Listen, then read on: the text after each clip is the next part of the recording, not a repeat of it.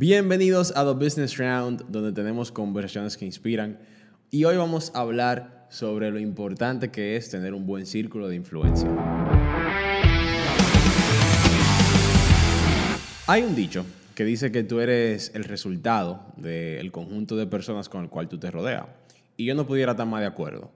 Eh, de hecho, nosotros cuando nacemos, nacemos como una hoja en blanco y a medida vamos creciendo y nos van enseñando, nos vamos juntando con personas, eh, dependiendo de la educación que nos dé, eso nos va moldeando.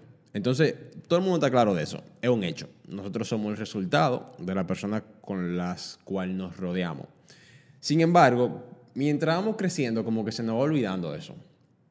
Y de repente uno se conforma con el círculo que te dio la vida.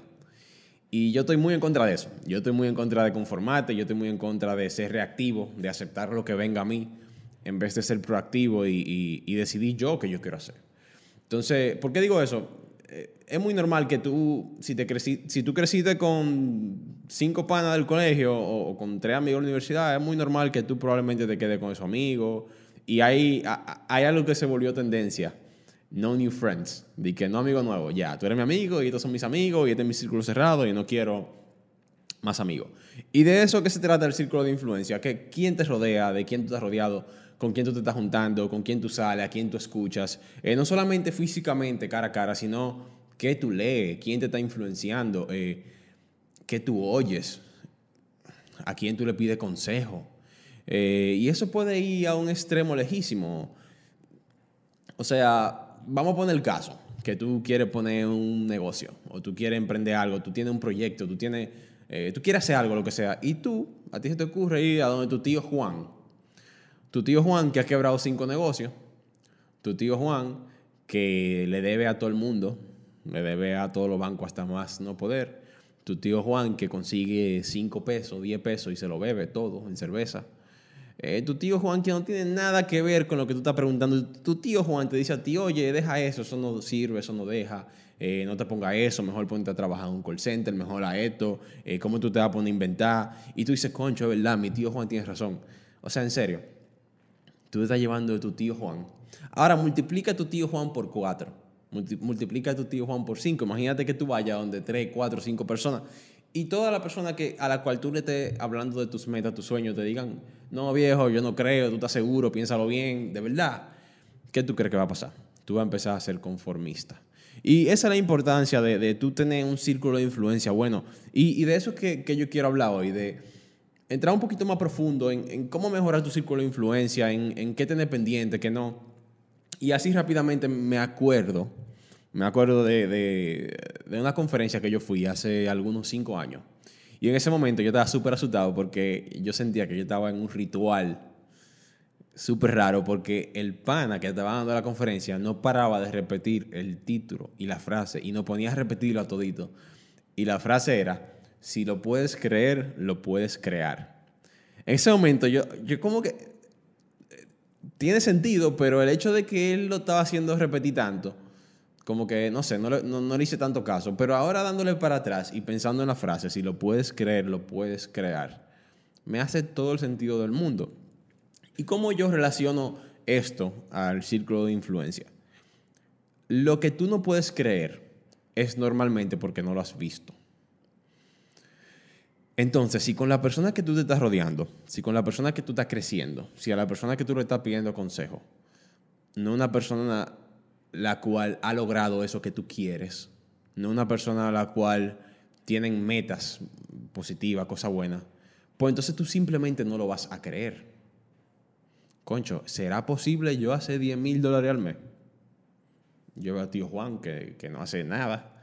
Yo veo a tía María que no sé qué. Yo eh, mi pana lo que está haciendo es, jugando Fortnite eh, y no hace más nada con su vida. O sea, yo de verdad no me lo creo que haya salida. Yo no creo que haya posibilidad. Y si tú no te lo crees, no lo puedes crear ni lograr. Entonces sí, hoy le agradezco a esa persona que, que dio esa charla, que si lo puedes creer, lo puedes crear. Y yo me voy más allá, si lo puedes creer, lo puedes lograr. Pero repito, para creerlo, tú tienes que estar rodeado de personas que te permitan a ti ver que es posible, qué es posible, qué no es posible, qué tú puedes hacer, qué tú no puedes hacer. Y eso me, me, lleva a pensar, en algo que yo me he dado cuenta de la gente, vamos a llamarle la gente pobre, no me gusta el término, pero sí, vamos a llamarle la gente pobre, la gente que no avanza, la gente que se queda estancado. Y es que normalmente ellos creen que los ricos son malos.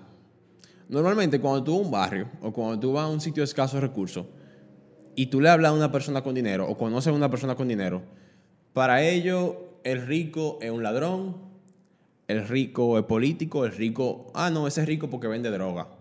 Ah, no, ese rico la pegó, es pelotero. Ah, no, ese es rico porque su papá es político y, está robando en el gobierno. Y normalmente le tienen odio a, a las personas ricas, le tienen como ese rencor, como, como no me hable, tú eres rico. Y es porque no tienen la mentalidad correcta. No piensan que es algo que tú puedes hacer. Entonces, ¿por qué digo esto? Cuando tú te juntas con un montón de gente que, que son también de bajos recursos, tú no lo ves posible. Pero imagínate, ponte el escenario, que tú te, tú en una situación de bajos recursos, o que tú no, tal vez tú no seas pobre, pero tal vez tú tampoco seas rico, o tal vez tengas todo ese dinero. Pero de repente, tú, tú te juntas con dos personas que son exitosas. De repente tú comienzas a hacer coro, comienzas a hacer amistades con alguien que está emprendiendo, con alguien que acaba de poner su negocio. Y tú dices, mira, él acaba de poner su negocio y él no vende droga y él no es político, él no es pelotero. Concho, cuando viene a ver, no existe la posibilidad. Si él lo pudo hacer, yo lo puedo hacer. Y entonces tú te comienzas a juntar con otro que está estudiando y acaba de hacer una maestría, acaba de conseguir un trabajo que le pagan un buen dinero. Y tú dices, mira, él pudo, ¿por qué yo no? Entonces, normalmente está mucho en la mentalidad. Y está mucho en... O sea, yo no puedo...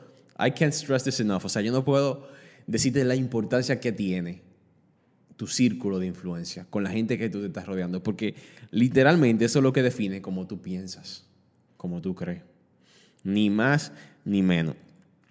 Hay otro dicho que dice, si tú quieres ser millonario, ¿con quién tú hablas? Con billonarios. Repito, si tú quieres ser millonario, ¿con quién deberías hablar? Con billonarios. Y yo te lo voy a, a dominicanizar, te lo voy a poner en español, te lo voy a poner crudo. Si tú quieres empezar a ganar 50 mil pesos, 100 mil pesos, ¿qué tú haces pidiéndole consejos a gente que están ganando 20? ¿Qué tú haces pidiéndole consejos a gente que no tienen trabajo? Si tú quieres ser un alto ejecutivo de un banco, de una entidad financiera, ¿qué tú haces hablando con alguien, preguntándole, pidiéndole consejo a alguien que nunca estudió, a alguien que no ha llegado a ningún lado? Si tú quieres ser millonario, habla con billonarios. Habla con gente. Y cuando, y, cuando digo billonario, no literalmente, porque ¿cuál es la probabilidad de que tú conozcas un billonario? Son mínimas.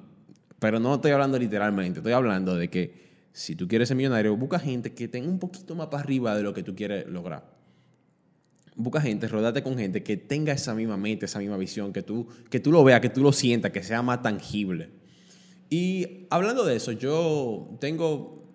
Eh, me pasó algo el otro día, me junté con alguien. Yo estoy yendo, tengo ya un año y pico yendo a este gimnasio que va gente con dinero, gente No es barato. Yo soy un colado, yo estoy colado ahí, pero ese gimnasio no es barato. Y por ende, la gente que tú te encuentras ahí son gente que, que le va bien, que, que, tienen mentalidad correcta, que, que están bien, están bien posicionados. Y yo me he hecho amigo de uno de ellos, que en el gimnasio somos, de que tenemos una riña, nos íbamos tirando, pero fuera de ahí ya somos, somos amigos. Y un día salimos a comer. Y yo salí muy motivado de esa comida, salí muy motivado, eh, porque en una yo estaba hablando con él y yo le estaba contando mis metas. Y yo estaba yo estaba súper emocionado. O sea, ustedes no se imaginan lo emocionado que yo estaba hablándole. Mira, yo quiero llegar a tener un millón de dólares en este periodo de tiempo y yo lo voy a hacer así, así, así. Y yo le, yo le expliqué todo de cómo, mi roadmap completo, de cómo yo lo quería lograr. Todo, todo, todo, completico. Y luego de que yo termino de contar absolutamente todo de cómo yo quiero lograr un millón de dólares en X cantidad de tiempo, eh, en 10 años es mi meta, él me dice, me mira, súper serio y se ríe y me dice, ¿en serio, toma, un millón de dólares es tu meta? Y yo estoy como que, ¿qué?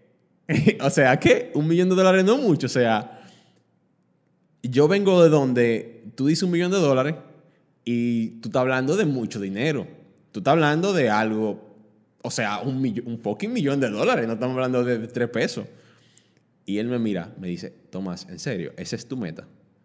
Yo me quedé mirándolo como que, concho, o sea, una simple frase me acaba de cambiar mi mentalidad. O sea, yo me he estado, y no, y no quiero quitarle mérito al millón de dólares. Sí, un millón de dólares es mucho, no vamos a decir que no. Nadie, tú, tú no sales a la calle y encuentras a alguien que tiene un millón de dólares. Pero a medida que tú vas renovando con la gente que tú te juntas, ya tú comienzas a ver la cosa más posible.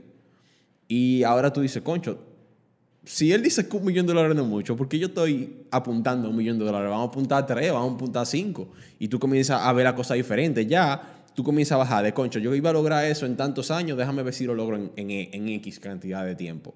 Y ya tus metas comienzan a cambiar porque con la gente que tú te estás juntando, te está demostrando que sí es posible lograr X o Y resultado. Y él me dijo otra cosa que no tiene que ver con este tema, pero para mí es muy importante que le quiero dar esta lección aquí mismo. Em, e, e, eso me motivó a hacer muchas preguntas y a, cuestionarlo muchísimo. Como que viejo, ¿cómo es posible? ¿Cómo, ¿Cómo tú me estás diciendo eso? O sea, ¿cómo yo lo voy a lograr? Yo no, no lo veo tangible hacerlo tan rápido, ni lo veo, no lo veo. Y él me dijo algo, me dijo, la vida es sobre saltos grandes. Por ejemplo, hoy, y esa frase se me quedó, yo creo que él ni lo sabe, pero eso se me quedó full. La vida es sobre saltos grandes y no intencionales. Él me decía, si tú trabajas duro todos los días, hoy es posible que tú genere 5 mil dólares un mes, 10 mil dólares otro, 12 mil dólares otro, y tú estás trabajando duro, duro, duro, va a llegar un punto que se te va a abrir la puerta a un negocio que te va a generar 80. La vida no es lineal. Tú no vas a pasar de 10 a 12, de 12 a 13, 13 a 14 y tú te vas a morir en 20. No, no, no. Si tú estás trabajando duro de manera inteligente, va a llegar un punto que tú vas a dar saltos grandes. De repente, alguien va a ver tu agencia y, va a venir una compañía grande, una multinacional o lo que sea, y te va a decir, oye, yo quiero trabajar contigo. Y en vez de tú cobrar 10 mil dólares, le vas a cobrar 100. Y ya tú acabas de dar un salto grande. Y de repente, en vez de tú cobrar 100 mil, tú vas a cobrar 300. Y ya tú vas a ver cómo el millón te va a quedar chiquito. Entonces, le dejo con ustedes esa pequeñita lección que él me dio. Y también le dejo, no la lección que él me dio, sino la lección de juntarse con gente diferente. Si yo me quedo aquí con los muchachos que son amigos míos y los quiero a todos y lo amo y lo adoro, con mi equipo de trabajo que son de mi edad, que, que estamos viendo cómo tiramos para adelante, si compramos un apartamentico, si esto, en mi mente nunca iba a llegar que yo podía lograr X o Y. Ahora, tú amplias tu círculo y ya tú comienzas a ver. Ya tú comienzas a ver qué es posible, qué él está haciendo, cómo lo está haciendo, por qué, por qué él toma esa decisión, por qué él se va de viaje, por qué compra tanto, por qué hace esto. Tú comienzas a analizar y tú comienzas a ver qué es posible y qué no.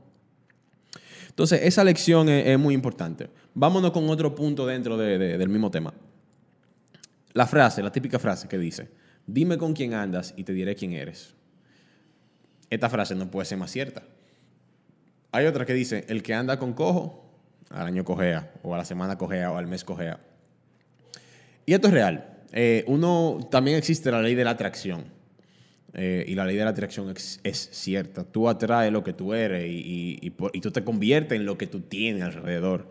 Entonces, si tú tienes, vamos a decir, eh, y yo sé que ustedes han escuchado esto por ahí muchas veces, pero vamos a repetirlo, porque para mí es muy importante que, esto sea marcado y que ustedes lo, lo entiendan. Si tú tienes cinco amigos que fuman todos, diario, tú tienes que tener mucha fuerza de voluntad para no empezar a fumar. O sea, si tú tienes, si tú eres joven y todos tus amigos empiezan a fumar, tú tienes que tener mucha fuerza de voluntad. La presión social es real. Si tú tienes cinco amigos que todos ven fútbol, muy probablemente tú comiences a ver fútbol. Eh, si tú tienes cinco amigos que todos son inteligentes y sacan buena nota, es muy probable que tú comiences a sacar buena nota y a ser inteligente. Si tú tienes cinco amigos que comienzan a emprender, ¿qué tú crees que va a pasar? Tú probablemente te vas a poner a pila y tú vas a decir, concho, yo tengo que poner un negocio. Entonces tú eres el conjunto o tú eres el averaje de lo que son tus personas más cercanas. Si tus cinco amigos más cercanos lo que andan es jugando y haciendo disparate y bebiendo y saliendo, ¿qué tú crees que va a pasar? Es muy probable que tú caigas en lo mismo, que tú hagas lo mismo. Si tú te juntas con cinco millonarios, es muy probable que tú seas el sexto con el tiempo. No todo el mundo tiene la misma habilidad, no todo el mundo, tiene el, eh, no todo el mundo viene del mismo sitio. Pero es muy probable que eso te empuje a tú serlo. Y esto, señores, es real. Y aquí yo, yo quiero hablarle un poquito de mí. de cuando yo empecé mi primer negocio. Mi primer negocio arrancó ya cuando yo tenía 17 años. O sea, full, full, full, ya yo tenía 17 años cuando arrancó. Y yo recuerdo como yo pasé de ser una persona eh, súper, ¿cómo lo digo? No, no quiero decir alegre, porque yo, seguía siendo alegre y, yo seguía siendo yo.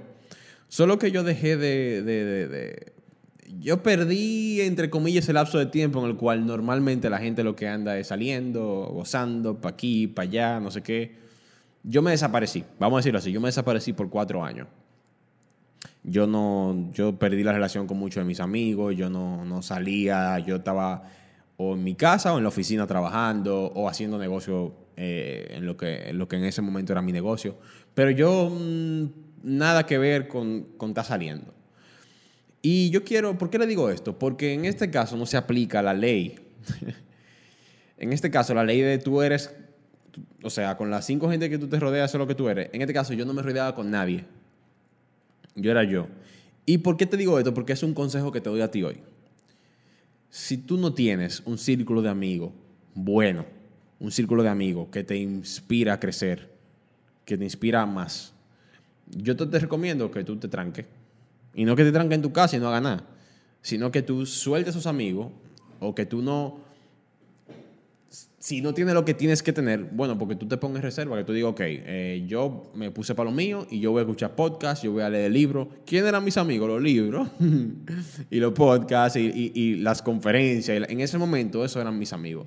Entonces, yo duré esos cuatro años hasta el punto que yo dije, ok, ya, ya yo tiré mi negocio para adelante, ya tengo 21, ya yo puedo soltar un poquito más, puedo empezar a salir, puedo empezar a chelchar, puedo empezar eh, a hacer un montón de cosas. Y si tú me preguntas si valió la pena, para mí valió la pena, porque no era que literalmente yo estaba encarcelado, yo hacía lo que yo quisiera. Pero yo me restringí de esas tentaciones, porque repito, la, la presión social es real. Entonces yo me restringí de esas tentaciones de tener que estar haciendo cosas que yo sabía que no quería hacer en el momento.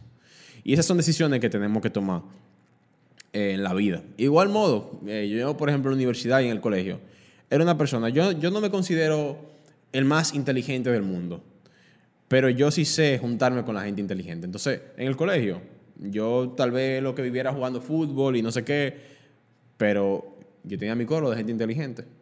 ¿Y qué pasaba? Yo, yo me gradué con honores, bien, nítido, todo bien. En la universidad yo me gradué, ¿qué, qué Magna, Q, Suma, no sé, no, Suma no es, Suma la última, pero la que está abajo. Y yo, nada que ver, yo no, yo no era el más dedicado ni nada. Yo me juntaba con gente inteligente, gente dedicada, y tú jalas eso con lo que tú te juntas. Y eso realmente es, real. Entonces, tú me preguntarás, ok, Tomás, me convenciste. El círculo de influencia es real, eh, eso, that's a thing, o sea, tú tienes que pensar en eso, excelente. Dime algo tangible, qué, qué pienso, qué, qué hago. Y yo lo que te recomiendo es que tú, haga, tú empieces haciendo un análisis de la persona con la cual tú te rodeas actualmente. Tú empieces pensando que en el trabajo, quiénes son mis amigos. Cuando salgo del trabajo, quiénes son mis amigos. Con quién yo chateo por WhatsApp. Con quién yo hablo, qué yo hago en mi día a día. Tú empiezas analizando la persona con la cual tú, te juntas. Y de esa persona tú, tú la puedes listar. Y no es que tú te vas ser enemigo de nadie, ni que tú vas a soldar a tus amigos, porque yo sigo teniendo mis amigos. Eh, pero simplemente tú vas a decir, ok, esta persona de, verdad no me suma nada, este coro me tiene a mí bebiendo todos los fines de semana, eh, aquí de ninguno de estos tienen metas, tienen visión. Tú vas a esa pequeña lista y tú vas a hacer un análisis propio. Y tú vas a tratar de buscar eso que falta. Entonces, oigan algo, todos sabemos que tú de repente no vas a ser amigo millonario. O sea, no digas que tú vas a salir a la calle y te vas a encontrar con tres millonarios y lo vas a ser tus amigos. Probablemente ellos ni siquiera quieran ser tus amigos. Entonces, no te preocupes mucho por eso. Solamente sé intencional. Ten los ojos abiertos. Si tú sales a un sitio, si tú sales a un restaurante, si tú estás en el gimnasio, si tú vas a lo que sea, enfócate en hacer relaciones. No, no simplemente ande por el mundo como, como que sin nada. O sea, enfócate conocer gente, enfócate a saludar, en cosas, enfócate a preguntar qué tú haces, qué tú te dedicas, cómo te puedo ayudar, vamos a salir, vamos a tomar un café, yo invito, eh, yo hago algo que tú, que tú necesitas, pues déjame hacerlo por ti.